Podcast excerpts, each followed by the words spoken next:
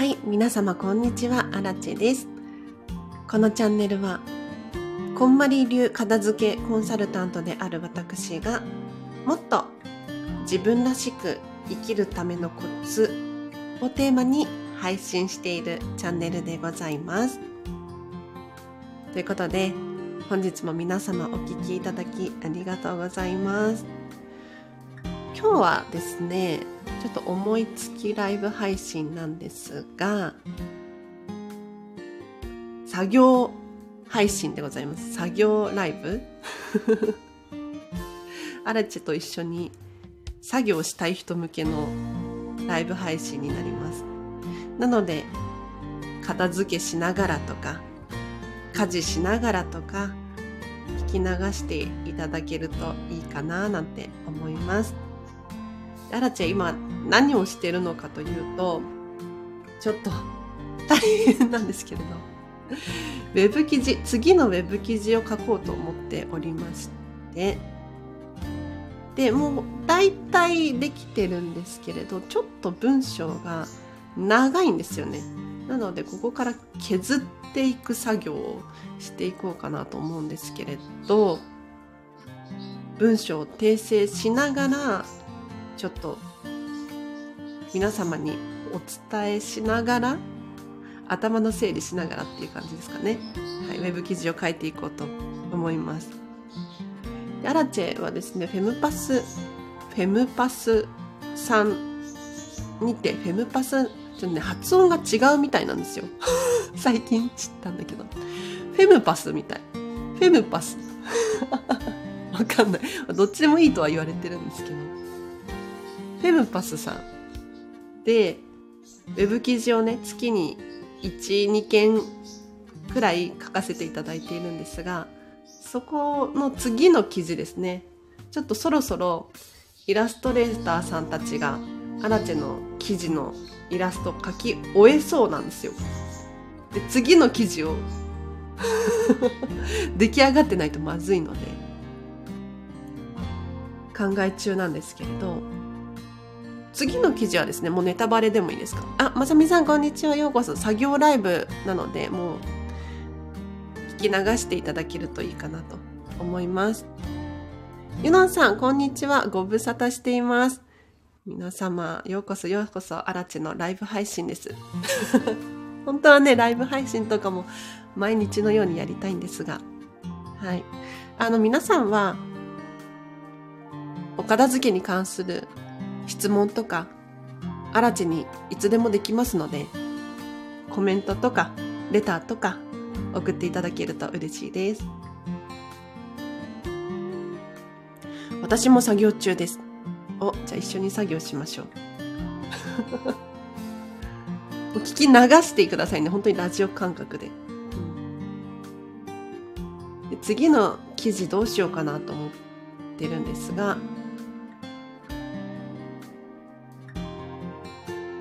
自分らしく生きるっていうテーマを掲げてるので、自分らしさを見つける方法っていう記事を書こうかと。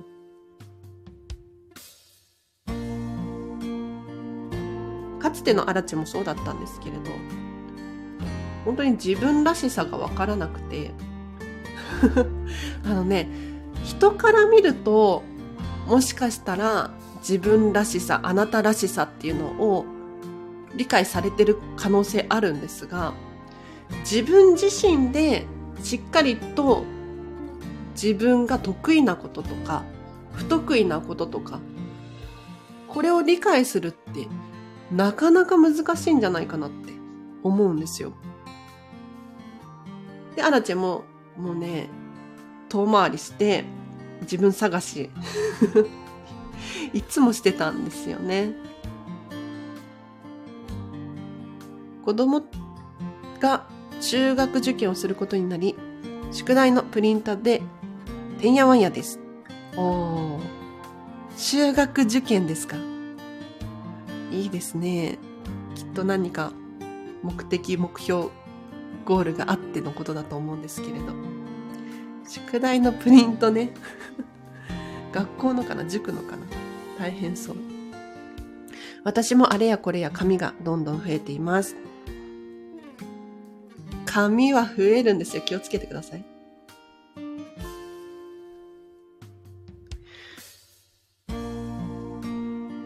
なんかこんまりコンサル仲間でもお子様がね受験なんですっていう方ちょこちょこいるんですよ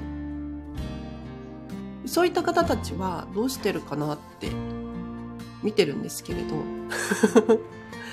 もうねすごいよもうアラチェにはできないなって思うんですがファイリングしてちゃんとファイルの背表紙のところにどんな資料なのかっていうのがこう書いてあって カテゴリー別に仕分けされてるんですよね。で、それがちゃんとボックスに縦に入ってて、綺麗に収納されていたりとか。でもちゃんと期限を設けてるんですよ。いついつまでには手放す資料。例えば、受験で言うと、受験が終わったら必要なくなってきますよね。なので、うん、受験が終わるまでの間、そのスペースは確保しておく。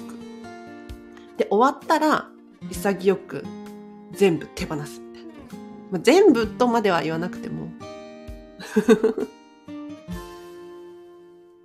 自分らしさを振り返るって、空間も時間も余白が必要だなってゆのさん、本当にその通りなんですよ。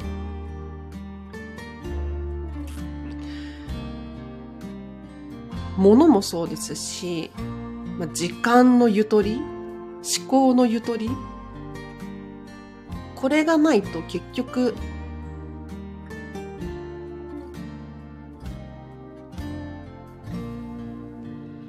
振り返れないんですよね。で、今回のウェブ記事なんですけど、結論から言うと、片付けしようよっていう。いや、もちろん片付け以外の方法で自分らしさ見つけるみたいなのを書いてるんですけれど、でも結局片付けだよなと。物を減らすと、時間にゆとりができる可能性ありますし、思考も空白ができる。で、その空いたスペースに自分らしさってなんだっけっていうのを入れていくと、行動や言動に影響が出てくるんですよね。空白の美学がユノンの2023年のテーマです。いいですね。空白の美学。今この言葉聞いて、あの、私は、ホストのローランド様を思い出しましたね。空白が美しいみたいなことをおっしゃっていたような気がしますね。ローランド様ってミニマリストなんですよ。めっちゃミニマムですよ。もう私の半分くらいじゃないかなって思うんです。なんかお洋服も一着でいいみたいな。一着っていうのは、あの、スーツは一着とか、部屋着は一着みたいな。なんでかっていうと、ローランド様の話ですよ。なんで一着でいいのかって言ったら、まあ、過去の話なので今は変わってるかもしれないんですけれど、2着目を買ってしまうと、どうしても1位と2位っていう順位ができてしまうと。例えば靴下だったら、靴下ランキング1位と2位が生まれてしまうんですって。で、この2位って嫌だよね。1位でいいじゃんみたいな。確かそんなようなこと言ってました、でも、これは本当にアラチェもよくわかってかつてねアラチェは同じ型の服を2着買ったりしてたんですよ。お気に入りのお洋服で使い古すだろうから2着買っておこうと。で、確かに2着あると洗い替えできたりとか長く使えたりとかするのでいいんだけれどでもね同じ型の同じ色の同じ価格のお洋服にもかかわらずその中で1位の服と2位の服ができてしまうの。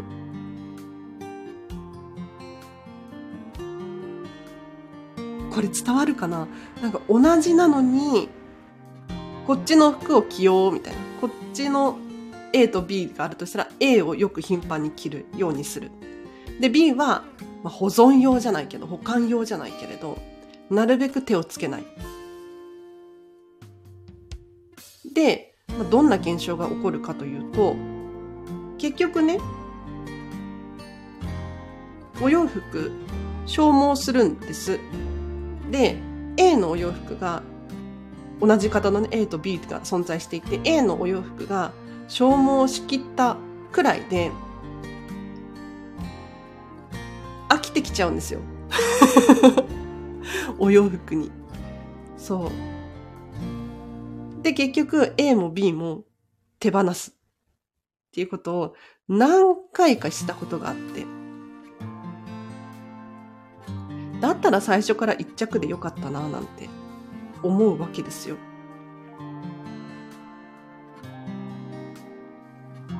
お洋服ってもう本当に出会いでもうそのシーズンにしか基本的に売ってないじゃないですか。だからこそ、まあ、アラチェ、アラチェ感覚ね、アラチェの感覚で言うと、一着だけ買うことによって、そのシーズン、本当に愛着を持って接することができるなと。これが2着あるとか3着あるっていう安心感が芽生えてしまうと、どこか雑に扱ってしまったりとか、これはアラチだけかもしれないけれど、そのお洋服の中でも1位、2位ができてしまうっていう。なんかちょっと、ローランド様の1位だけあればいいみたいな考えは理解できるなってちょっと思いますね。自分らしさに必要なワードローブを見直し、クローゼットから自分のワードローブ。いいですね。本当に人それぞれなんですよね、必要なものって。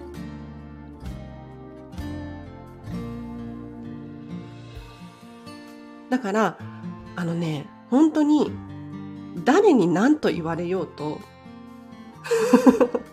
誰に何と言われようとあんまり自分の意見を変えない方がいいかなって思います。なんか職場の人にねあのあ飲食店でも働いてるんですけど最近入ってきた方がねちょおじさんおじさんって言ったらあれかな なんですけどなんか奥さんがダメって言うからとか、奥さんがやりたいって言うから、みたいな判断基準で物事を選びがちなんですよ。で確かにこれって素敵な考えだし、いいと思うんです。でもこれがもしね、もし、いっぱいいっぱいになってきたら、多分苦しくなるだろうなって思うんですよ。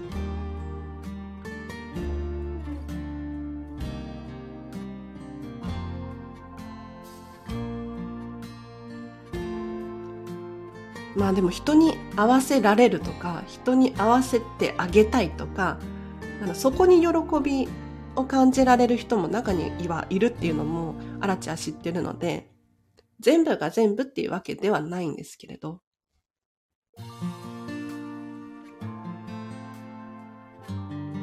自分らしさ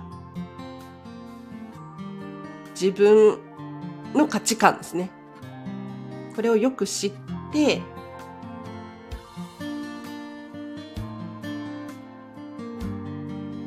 第三者からそれは普通じゃないよとかって言われても だって自分のときめきなのでそれで OK それで言うとあれですねあのこんまりコンサル仲間だと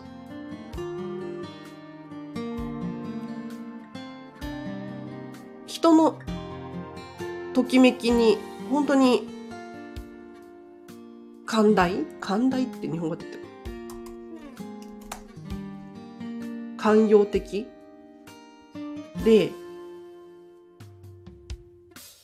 こうだからこうってあんまり言わないんですよね。こんまりコンサルタントになる際に NG ワードこれはあんまり言わないでとか言わ言わない方がいいよみたいに言われるワードがあるんですけど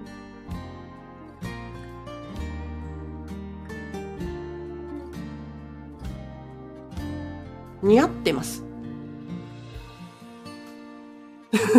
似合ってます。もしくはそれに似たワード？は片付けレッスンの時に使わないでみたいなと言われるんですよ。というのもだって似合ってる似合ってないっていうのは、まあ、確かにねあのプロから見たら例えば骨格診断とか色色パーソナルカラーなんとかみたいな人から見たら確かに似合う似合わないっていうのはあると思います。あります。うん。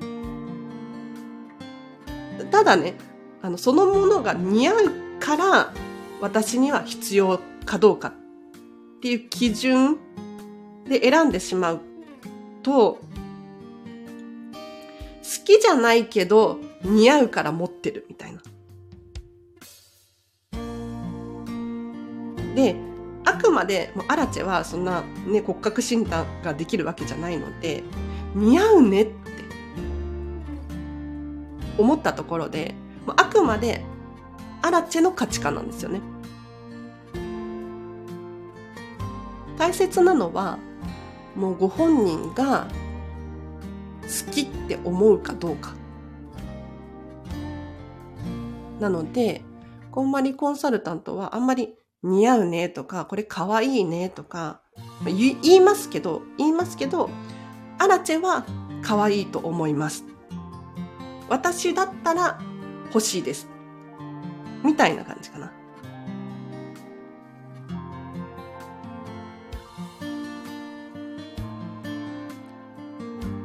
マイセレクトショップができつつあります。トップス3つ、ボトムス3つ、ワンピース2つと小物を組み合わせ。いいですね。マイセレクトショップって可愛いですね。レコードさん、ありがとうございます。いや、本当にその通りだと思う。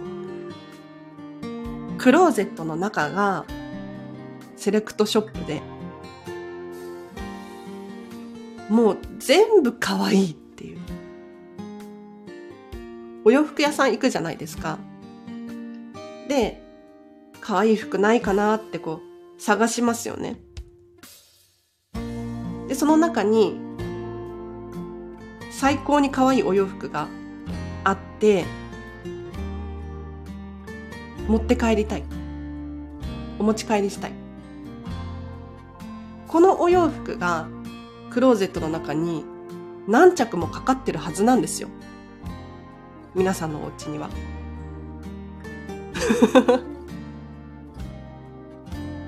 本当はね。なので、お家、お部屋の中のクローゼットって、基本的に自分が選んで、可愛いって思って買った、ときめきいっぱいのクローゼットのはず。なので、毎回開けるたびに、これ可愛いなーって思えるはずなんですよ。その方が楽しいですよ。これで1週間毎日違うコーデができるんですよね。おー。さすが。1週間毎日違うコーデができるって。素晴らしいですね。アラチェなんか大体いつも同じ 同じ服着てるから。同じような服か。同じような服、同じ服着てますね。っとリコードさんにとっては、この組み合わせ、あの組み合わせみたいなのがあって、毎日違うコーデができるっていうことに喜びを感じて、いいですね。楽しい。マイセレクトショップですね。あらって作業したき、しなきゃいけなかった。忘れてた。今、ウェブ記事書いていて、自分らしさを見つける方法っていう記事なんです。次がね、次の次の次くらいかもしれないけれど。フェムパスさん、フェムパスさん、発音がね、どっちでもいいとかって言われて、謎なんですけど。フェムパス片付けで検索すると、アラチェのウェブ記事出てきます。考えずにほぼ制服化しています。いいですね。あ、ユノンさんか。今変えたのね。変えたのねとか言って。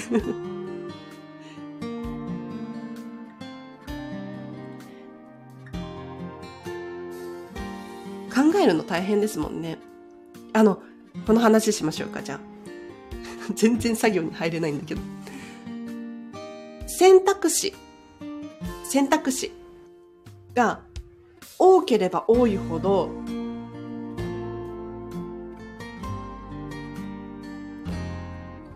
いいと思いません？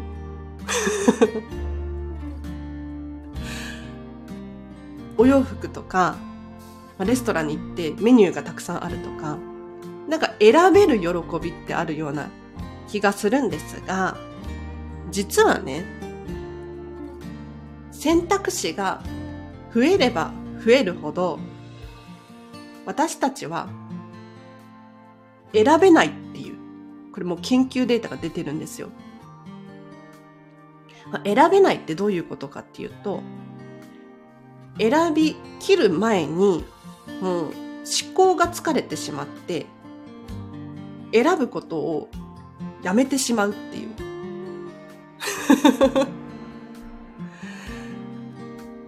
で、結局、選択を先延ばしにしてしまったりとか、そもそも論も諦めてしまうだったりとか、選択肢が多いがゆえに、悩みすぎてしまうがゆえに、やめちゃうっていう。なので、実はですね、選択肢っていうのは、少ない方がいいよって言われてるんですよ。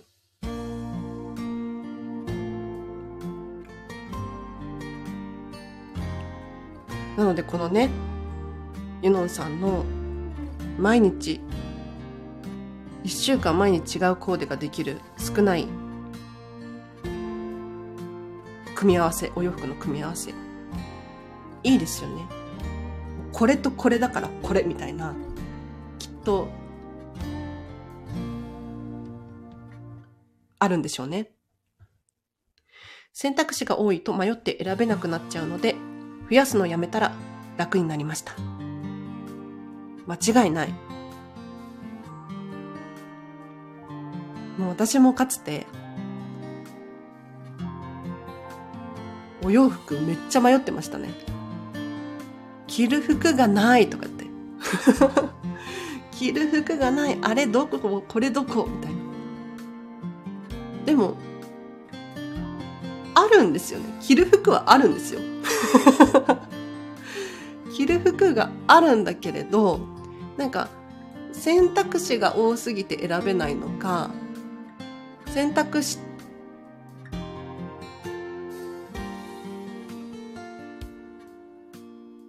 なんかわからないけれど着る服がないとかって迷ってたんです。でも今今ねアラッチハウスもの少ないですけれど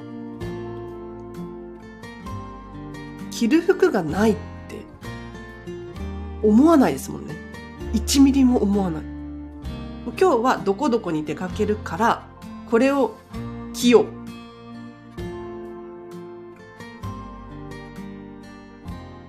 うそれしか選択肢がないみたいな。あったとしてもこれかこれどっちかなっていう感じ。なので、早く選べますね。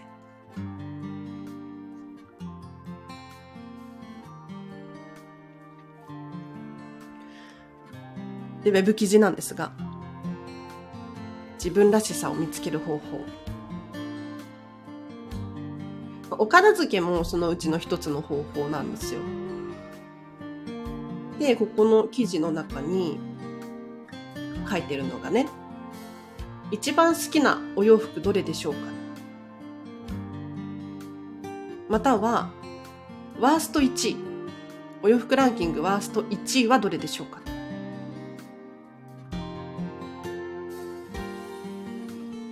で、お洋服ランキング1位、お洋服一番、一番好きなお洋服には必ず理由がありますよね。皆さんいかがでしょうか？どんな理由がありますか？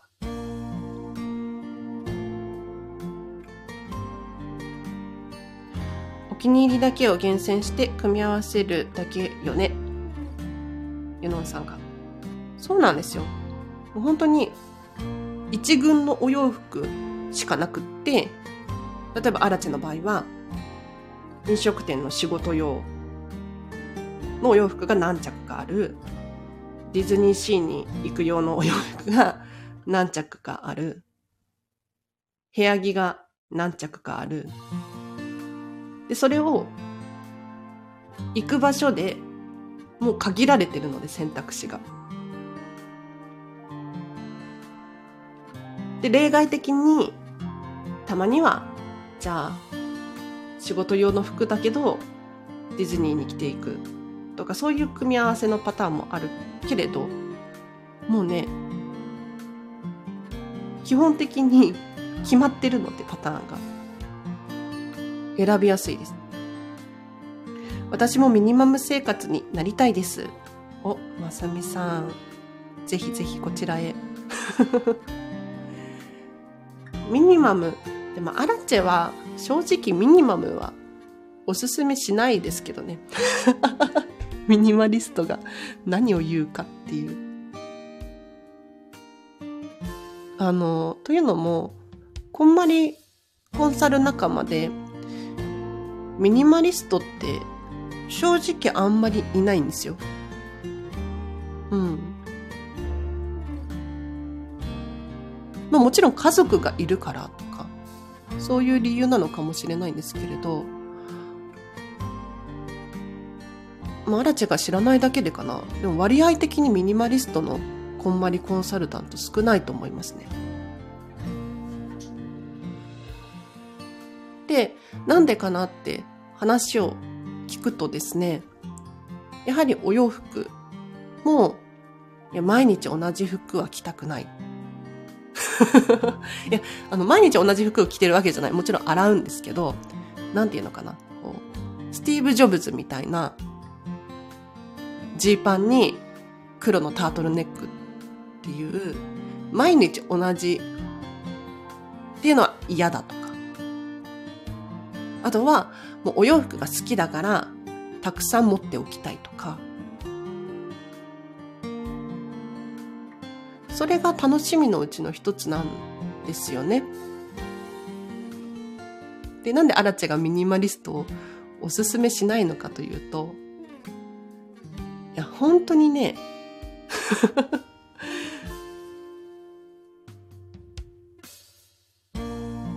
何もないよ。何もないよとか。テレビもないし、布団もないし、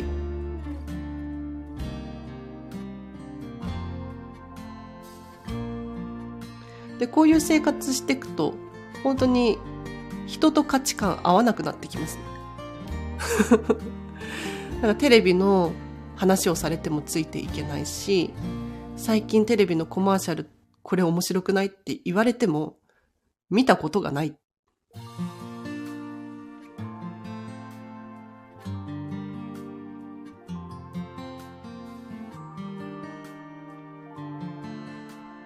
あくまでミニマリストはもうアラチェの価値観だなぁなんて思って本当に人に勧めるってことは積極的にはしないですね。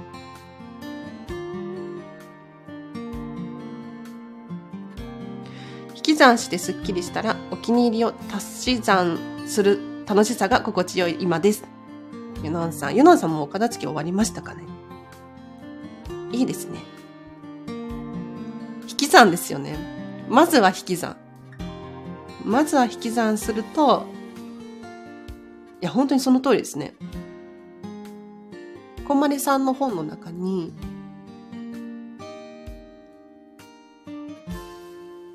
まずは減らすことって書いてあって、とにかく物量を減らす、減らすことを終わらせましょうと。で、ここでのポイントは、捨てる捨てる捨てるっていうふうに思わずに考えずに自分にとって残すべきものは何だろうかと。本当に残すべきものは何だろうか。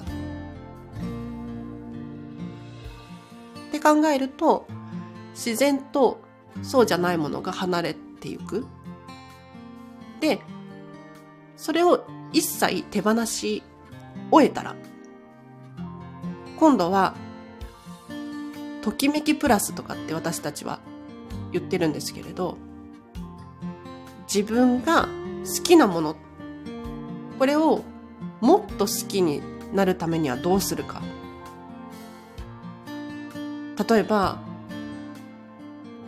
お子様のね、作品とかがあるとしたら、どういうふうに保管するのがよりときめくかな？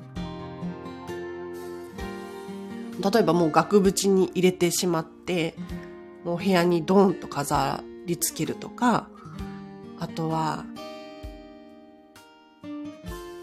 玄関口に飾ってみるだったりとか、もう全然アルバムにしまって保管するっていうのもありなんですけれど、よりときめく方法は何かなって考えるの楽しいですよね。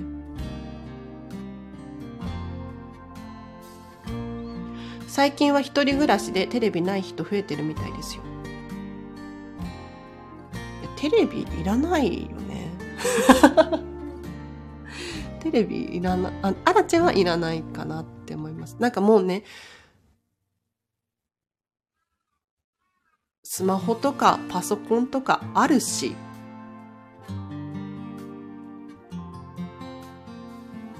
映画とかテレビドラマも見放題じゃないですか。あとテレビってついつい見ちゃうんですよ。わかります？あの、テレビってあの、基本的にコマーシャルを見せたいための媒体なんです。だから、テレビ番組があって間にコマーシャルがあるのではなく、コマーシャルがあって間にテレビ番組があるっていう。だから基本、ついつい見ちゃう仕組みになってるんですよね。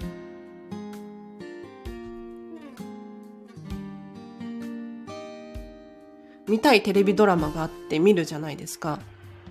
で、ドラマが終わった後も、つい次のなんかニュース番組をダラダラ見続けてしまう。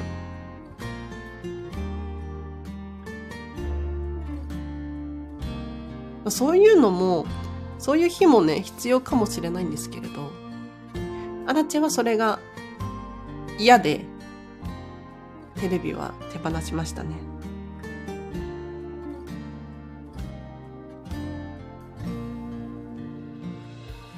あ、ユノンさんが、アラチさんのおっしゃるように、捨てるものを探すより、お気に入りのものを確認していくプロセスの方がご機嫌度が違いますよね。まさしくその通り。なんかね、捨てるものないかなってすごくネガティブなんですよ。別にそれが悪いっていうわけじゃないですよ。悪いっていうわけじゃない。だって、あの、人って痛みを味わわないと成長しないんで お子様とかもそうじゃないですか。なんか転んだら危ないよって、こっちは分かってても、転んだことなかったらさ、どのように危ないか分からないですよね。痛いとか、苦しいとか、経験があってこそ注意をする。なので、お片付けもなんかいらないものないかなとかこれもいらないなとかなんだろう間違って買っちゃったなとかなんかそういうネガティブも時にはねもう間違えないようにしようとか思うかもしれない。けれどこんまりメソッドもそうなんですがときめくものを選びましょうと。好きなものを選びましょう。この方がね、心が楽しいです。これあの、メンタリスト DAIGO 様の、えっ、ー、と、片付けの心理法則だったかなの本の中にも書かれてましたね。捨てるものを選ぶんじゃなくて、残すものを選ぶ。これはもう科学的にだから、根拠のある方法なんですよね。ないもの探しよりあるもの探しが好きなんです。いいね。ユノンさん素晴らしい。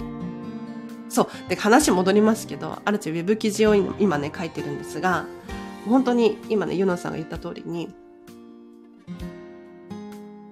あるもの探ししましょうよと。自分らしさを見つけるコツなんですが、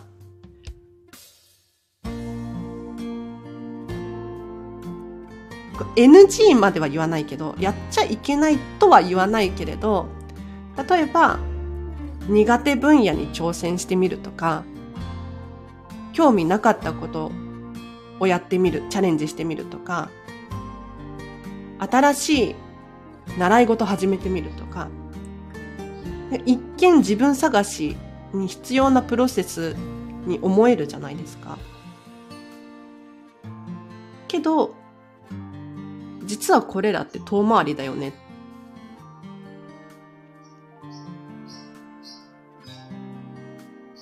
というのもね、結局自分らしく輝けるものって、すでにあるものなんですよ。だって、皆さん、何かに夢中になって時間を忘れるっていうこういう体験をしたことがあると思うんですけれどそれこそがまさしく自分らしさで苦手な分野にチャレンジする新しいものに挑戦してみるって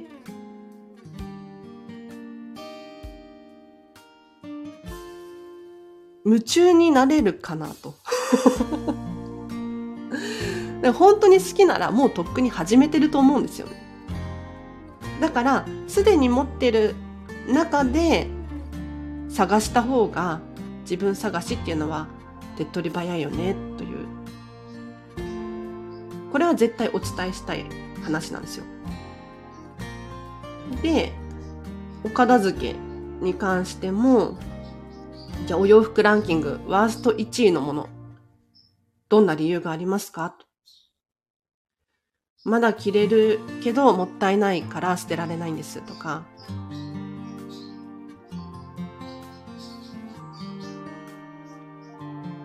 家に持って帰ってきたら、なんかちょっと印象が違くて、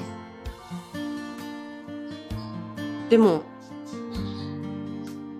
可愛いとは思うからとか、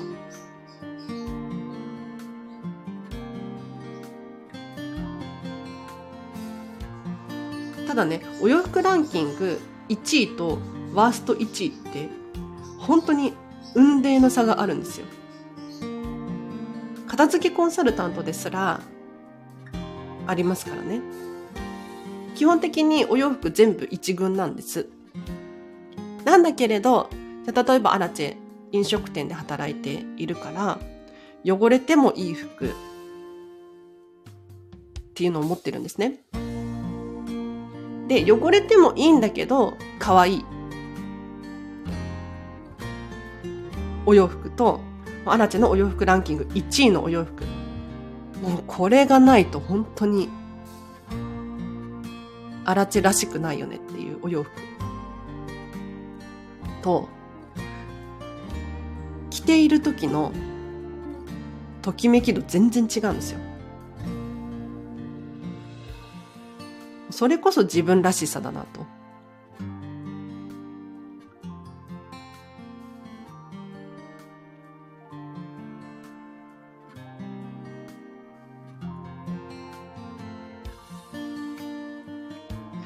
こういう文章を書くときに ちょっと悩みなんですが、こう、言い切っちゃっていいのか、言い切らない方がいいのかっちょっとね、悩みですよね。言い切っちゃった方がいいとは思いつつも、それがあらチらしくない。なんか言い切りたくないわけじゃないんですよ。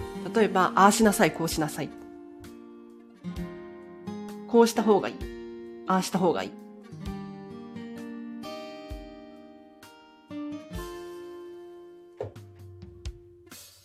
だからその方が、なんか、般的にっていうのかな？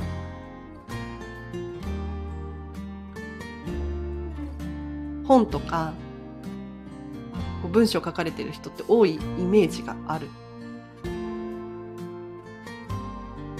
けどそこに荒地らしさを感じられない。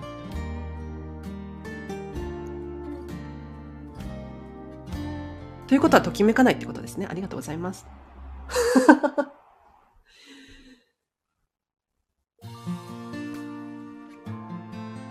か私本当に変わってる人間で、まあ、昔から子供の頃から変わってる変わってるって言われて育ってきたんですけどどっちの意見も理解できるんですよ。絶対に。なんていうのかな。あの、私、アラチェ自身が、こう、考えている価値観、思っている価値観と真逆の人がいるとするじゃないですか。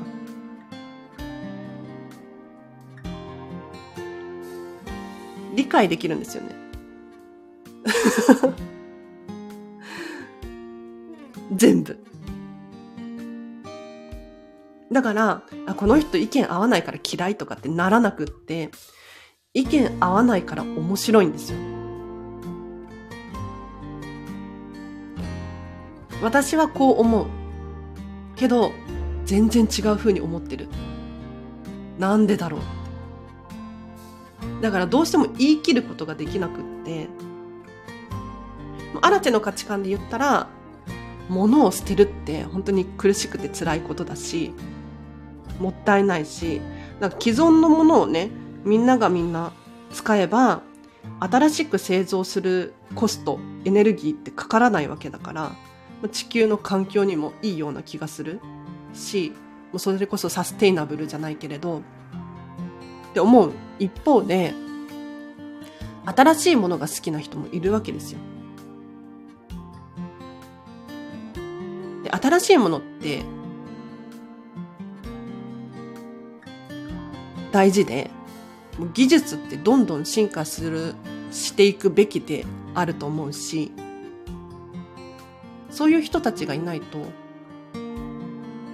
進んでいかないですもんね。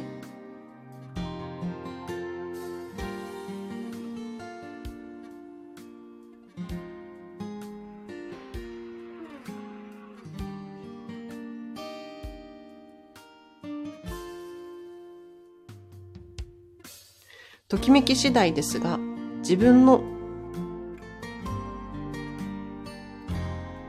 揺るがない意見なら言い切る。こうしたらとアドバイスや提案の場合は、相手の選択余地を残し言い切らない。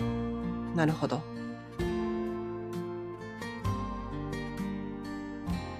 そう、揺るがない意見ってありますよね。あらちね、あの、めっちゃ頑固なんですよ。そう、人の意見は聞くんです。人の意見聞くし、理解できるし、あ、そ、そういうふうにやった方がいいよなって思うんだけれど、あくまでそれって他人の意見じゃないですか。だから、アラチェは絶対に多数決は取らないし、人の意見を聞いても参考にしない。ひどいよね。きっとちえちゃんはとっても視野が広いのよ。素敵なことです。視野広いかな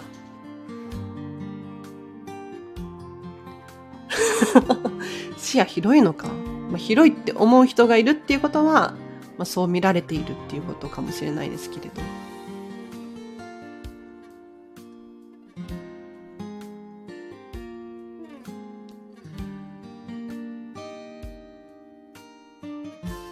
ウェブ記事を書かなければ。今日中にも書き切って、校閲の方に提出をするっていうのが目標で、その後、引っ越し準備。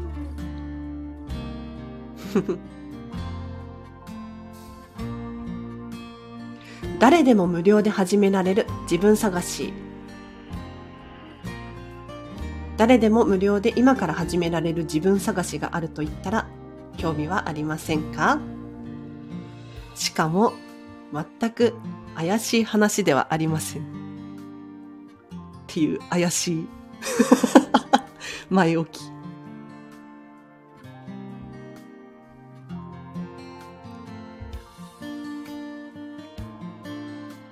でもこれこそお片付けなんですけれど、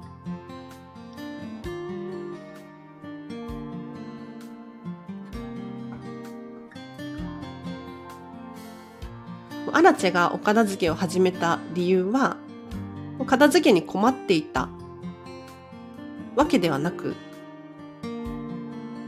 こんまりさんが人生がときめく片付けって言ってたから。ときめく人生を送りたくて。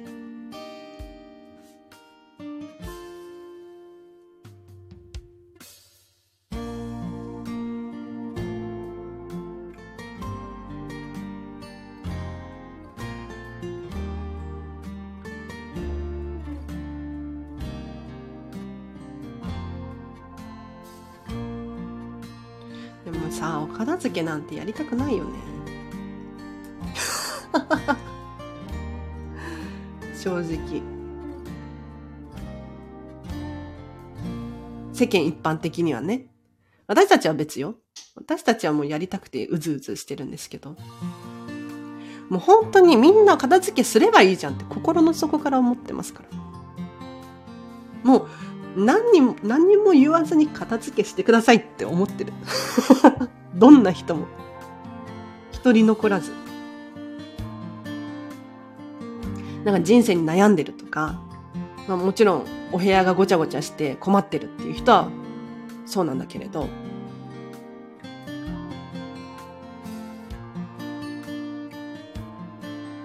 だって、片付け終わった方が時間も増えるし、お金も増える。で、人間関係でね人って割と悩みがちだと思うんですけれど人間関係もお片付けのうちの一つなんですよ。で、こんまりさんの LINE の友達10人以下ですからね。それ決めてるの自分なんで。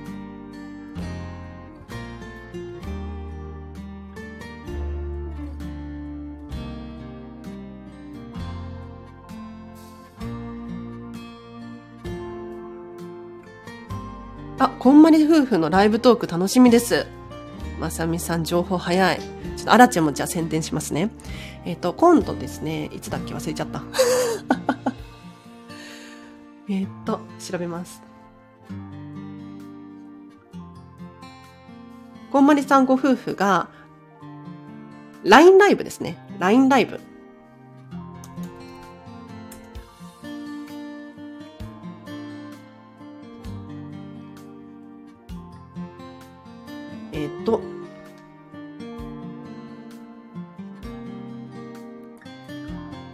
1月21日朝9時から、本丸さんご夫婦で、ご夫婦で LINE ライブ、こんまりメディアジャパンの公式 LINE で LINE ライブをされるそうです。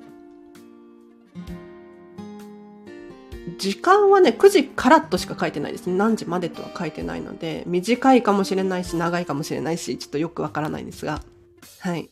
でなんでこの度1月21日に LINE ライブをするのかというと、なんとですね、1月25日発売のフォーブス、フォーブスジャパンっていう雑誌に、こんまりさんと旦那さんのたくみさんがお二人で表紙を飾ることになりました。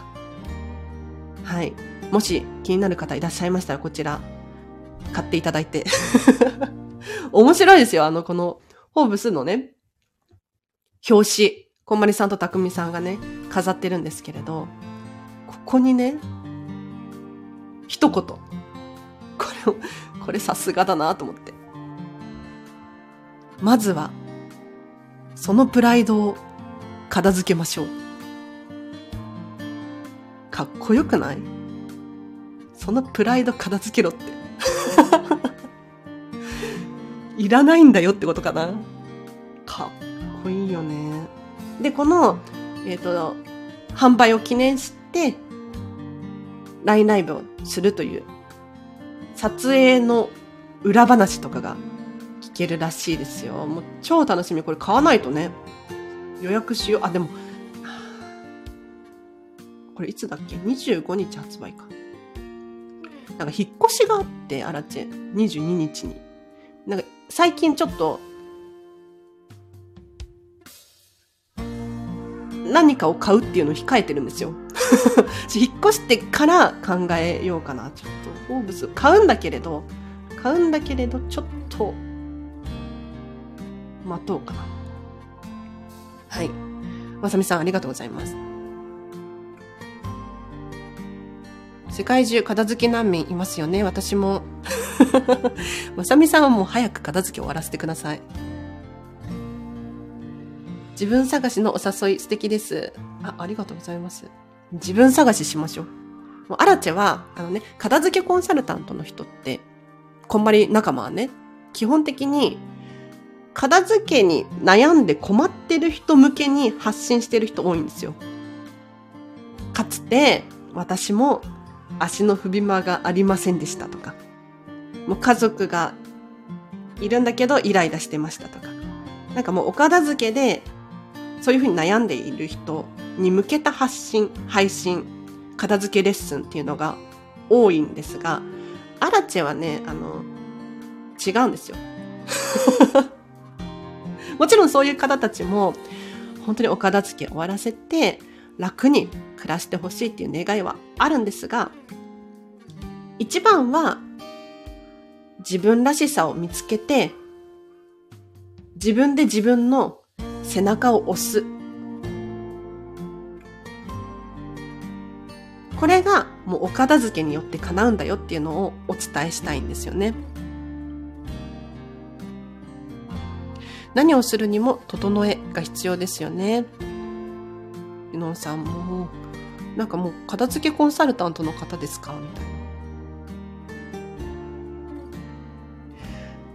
あなたのプライドを片付けようかっこいい。かっこいいよね。あなたのプライド片付けよう。面白すぎる。どんな内容の本なんだろう。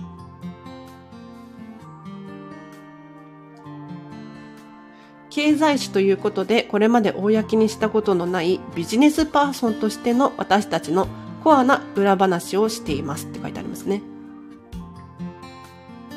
多分、お片付けに関する情報ではなく こうやって私たちは世界を取ったよと。いや、こんまりさん世界取ってるんですよ。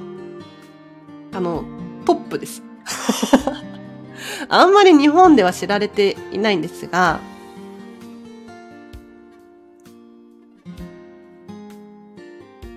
テレビ業界のアカデミー賞と言われるエミー賞っていうのがあるんですよ。これを気づいたら取っていて、すごいことなんですよ。すごいことなんです。で、日本よりもどちらかというと、世界中で話題になっていて、こんまりって言えば、あ、片付ける。要するに日本で言うと、断捨離ってよく使うじゃないですか。もう断捨離しなきゃとか、断捨離したいんだよね。断捨離してるんだよね。これが、あの、世界では逆で、こんまりなんですよ。こんまりしなきゃとか、もう彼氏をこんまりしたわとか、なんかそういう言い方をするんですって。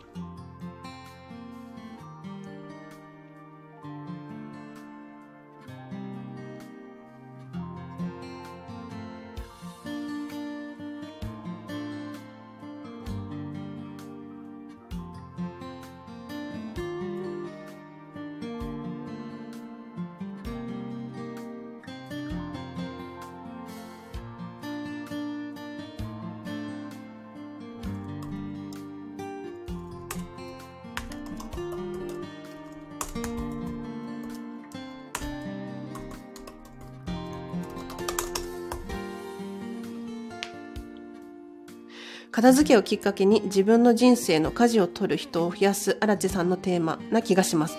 おー、ありがとうございます。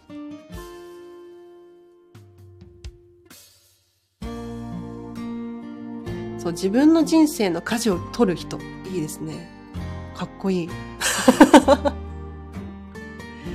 いや、本当にそう。なんかね、昔からそうなんですけれど、なんでアラチェがね、変わってる変わってるって言われ続けてきたのかというと、自分がやりたいことに忠実で行動して動いてたんですよ。で、その姿が、なんかどうやら普通じゃないように見えてたみたいなんです。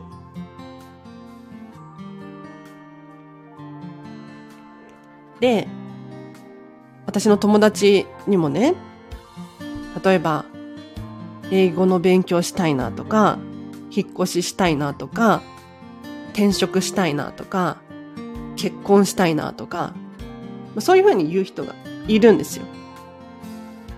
でも、アラチからしたら、すればいいじゃんって一言。すればいいじゃんって思うんですよ。でもね、皆さんよく考えてくださいよ。確かに英語の勉強したいなら英語の勉強すればいいし、引っ越ししたいなら引っ越しすればいい。転職したいなら転職すればいい。頭では分かってるけど、行動に移せる人少ないですよね。で、なんでって思ったんですよ。アラチェだったら どんどん、あの、かつて OL してましたけれど、突然、ああ、外国行きたいな、とかって思って、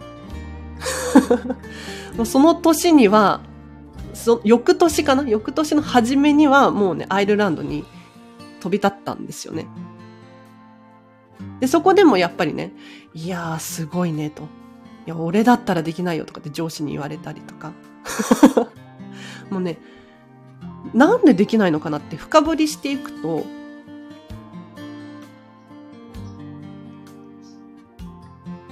人って感情で生きてるんですよ。うん。だから、安心安全。この、なんだろう。家族がいるとか、守るべきものがあるっていうふうに思って守りに入っちゃうんですよね。で、変化がある。要するに外国に行くとか、結婚するとか、あると思うけれど、新しいことをするってなると、しんどいんですよ。脳が疲れる。でも今までやってきたことだったら、まあ同じことを繰り返していればいいので、脳みその構造的には楽ですし、感情で私たち生きてるので、辛い苦しい嫌だっていう、これらがないんですよね。なので現状維持を好んでしまうんです。でも、アラチェの願いとしては、やりたいことをやってほしいし、行動してほしいし、なんでやらないのって 思っちゃうんです。で、どうしたもんかなってすごい悩んでて、うん、悩んでたんですよ。もう本当に転職したいなら転職しないよって。そこにいてもいいことないじゃんって。で、行き着いた、たどり着いた答えが、片付けだったんですよね。みんな、多分人生に型がついてないから手放せないし、執着しちゃうし、未来が不安で一歩進めなかったり。そんな時にアラチもこんまりメソッドに出会って人生が変わったから、もう今はね、一言で片付けないですよ。うん。勉強したいんだよね。すればいいじゃんって昔は言ってたけど、え、どうして勉強したいの？なんでできない理由があるのって。今だったらちゃんと深掘りできます。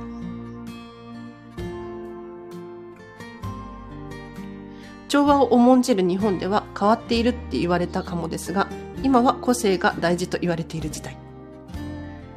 時代って変わるんですよね。ユノンさん、嬉しいことに。もうね、変わってる変わってると言われ続けてきましたけれど、個性があるっていうことですよね。で、今本当に、もう個人の個性が求められている時代じゃないですか。で、多分、アラチェが生きている時代は、もう個性が重要な時代であり続けるんじゃないかなってあの、歴史は繰り返すんですよ。うん。どういうことかっていうと、今まではね、みんな同じとか、正社員になって就職して、言われたことをして、あ、楽にお金が稼げると。これが良しとされていたし、それを目指してた。じゃあなんでかっていうと、なんでかっていうと、過去そうじゃなかったからなんですよ。で、今、現代、個性が大事だよねって言われて、そうだそうだってなってますけれど、じゃあ世の中、全員個性が大事で、個性だ、個性だって みんなが動き始めると、今度は、いやいやちょっと待ってよと。平等であった方が楽だし、楽しいよねっていう時代が多分次来るんですよ。面白いですよね。まあ多分ね、多分ね。ちえちゃんの時代が来たね。そうですかね。ちょっと個性派でいきますわ。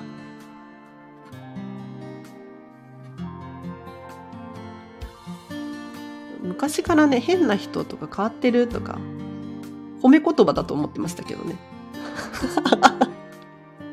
そこがだいぶ変わってますよね。きっと。最後の、うん、今ね、ウェブ記事書いてるんですけど、最後の文章がと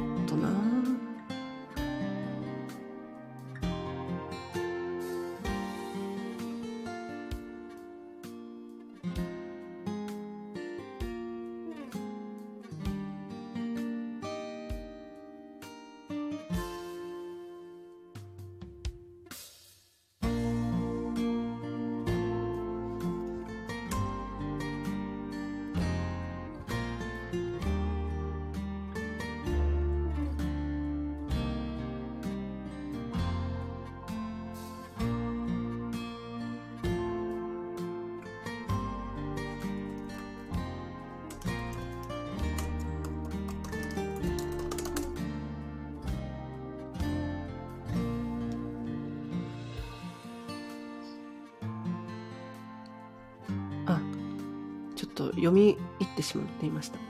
最後の文章、なんかね、ちょっと長いんですよ。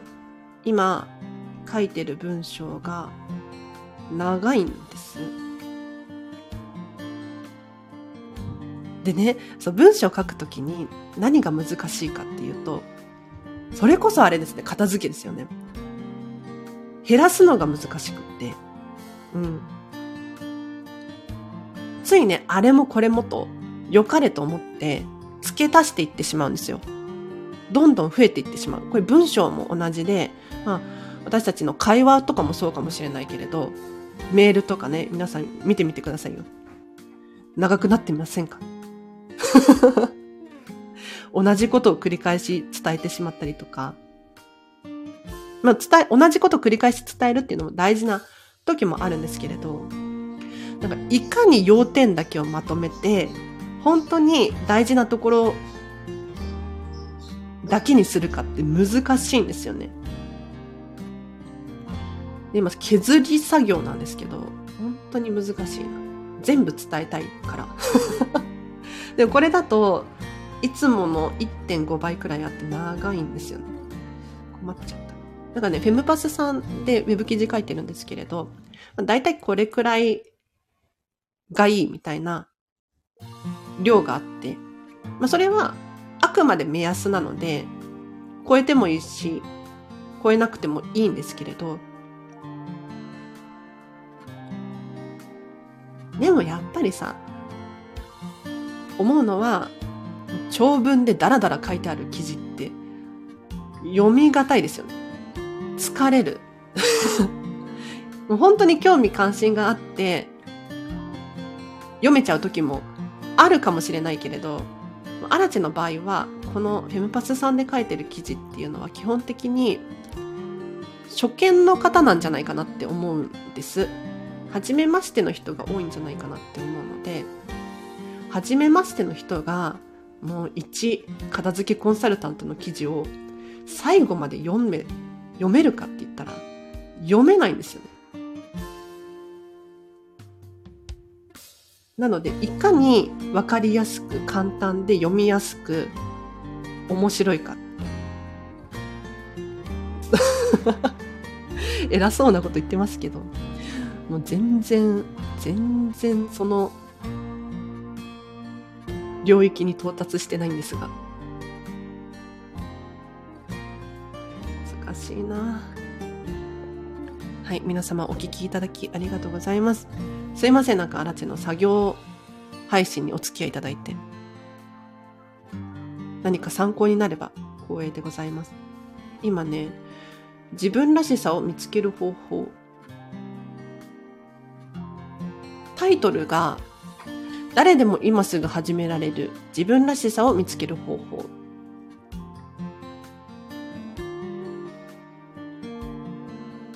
かな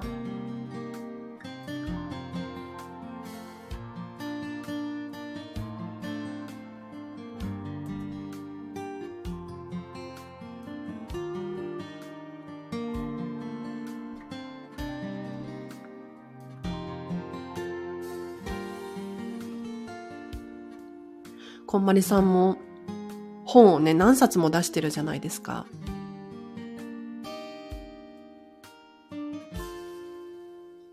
あれって簡単にできることじゃないんですよ。こんまりさんの場合は、プロにその文章の書き方とか習ってるんですよね。うん。お金出して習ってる。ので本の書き方のその型みたいなのがあるんですけどうまいですよね。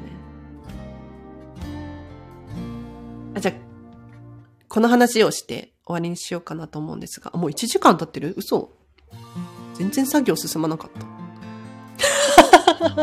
全然皆さんが悪いとかじゃないんですけどもう話に夢中になっちゃいますね。うんで、こんまりさんの、あ、この話して終わるんですけど、こんまりさんの本のタイトル。人生がときめく片付けの魔法。このタイトルを見て、なんか、なんでだろうって思ったことありません？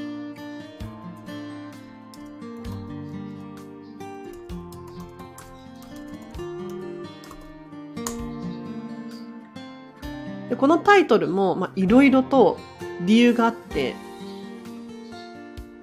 たくさんたくさんの候補の中からこれが選ばれているわけですけれど、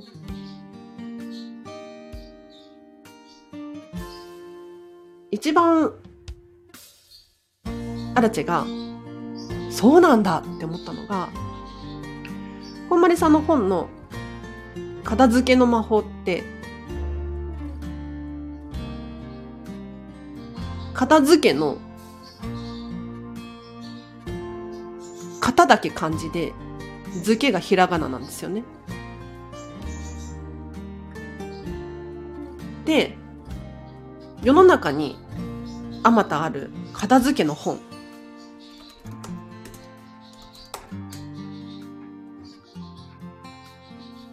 結構ね型が漢字で付けがひらがなの本多いんですよ本当にでこれなんでだろうって思うんですが皆さん理由はご存知かもしれないですけれど漢字って読みづらいんですよね。漢字って読みづらいし、ちょっと硬いイメージがある。なので、ここを片付けっていうのを漢字にしてしまうと、急に硬い印象になってしまうんですよ。で、読みづらい。私たちって、ひらがなの方が、パッと見で頭に入ってくるんですよね。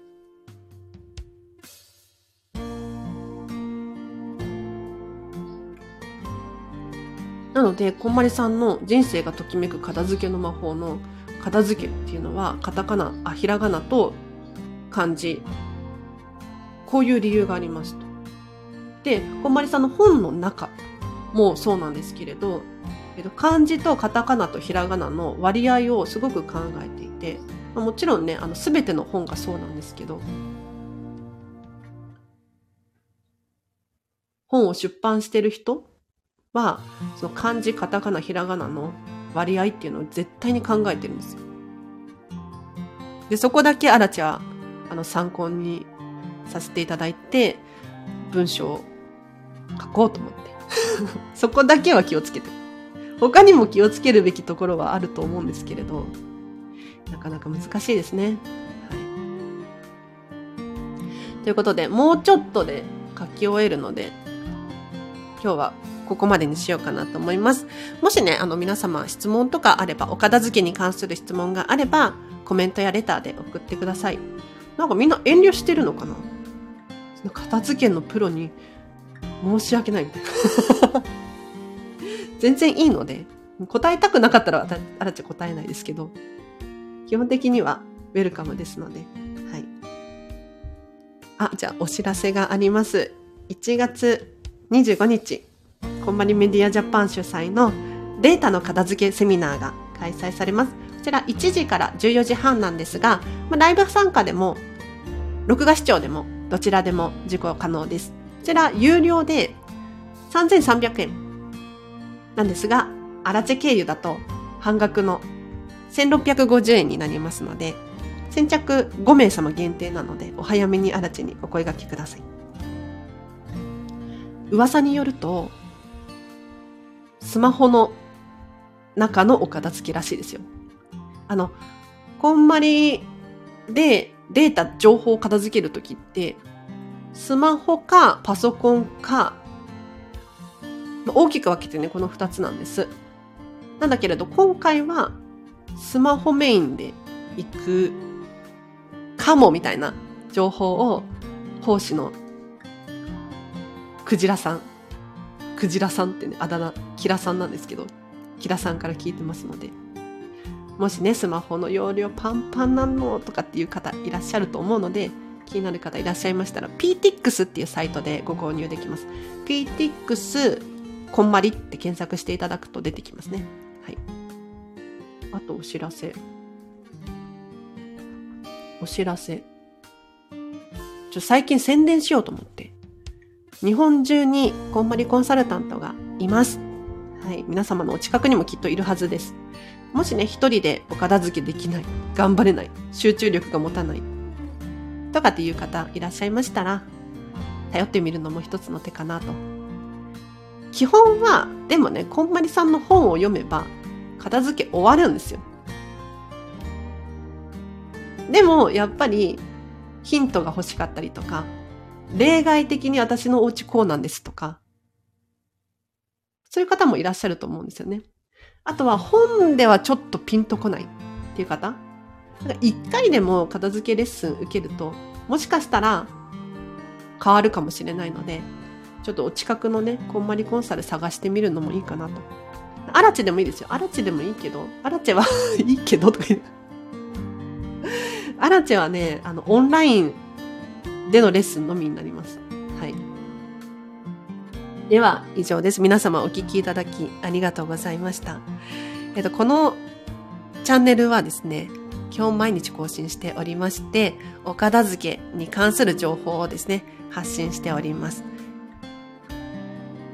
はじめましての方とか聞いていらっしゃいましたら、フォローしていただいて、また聞いていただけるととっても嬉しいです。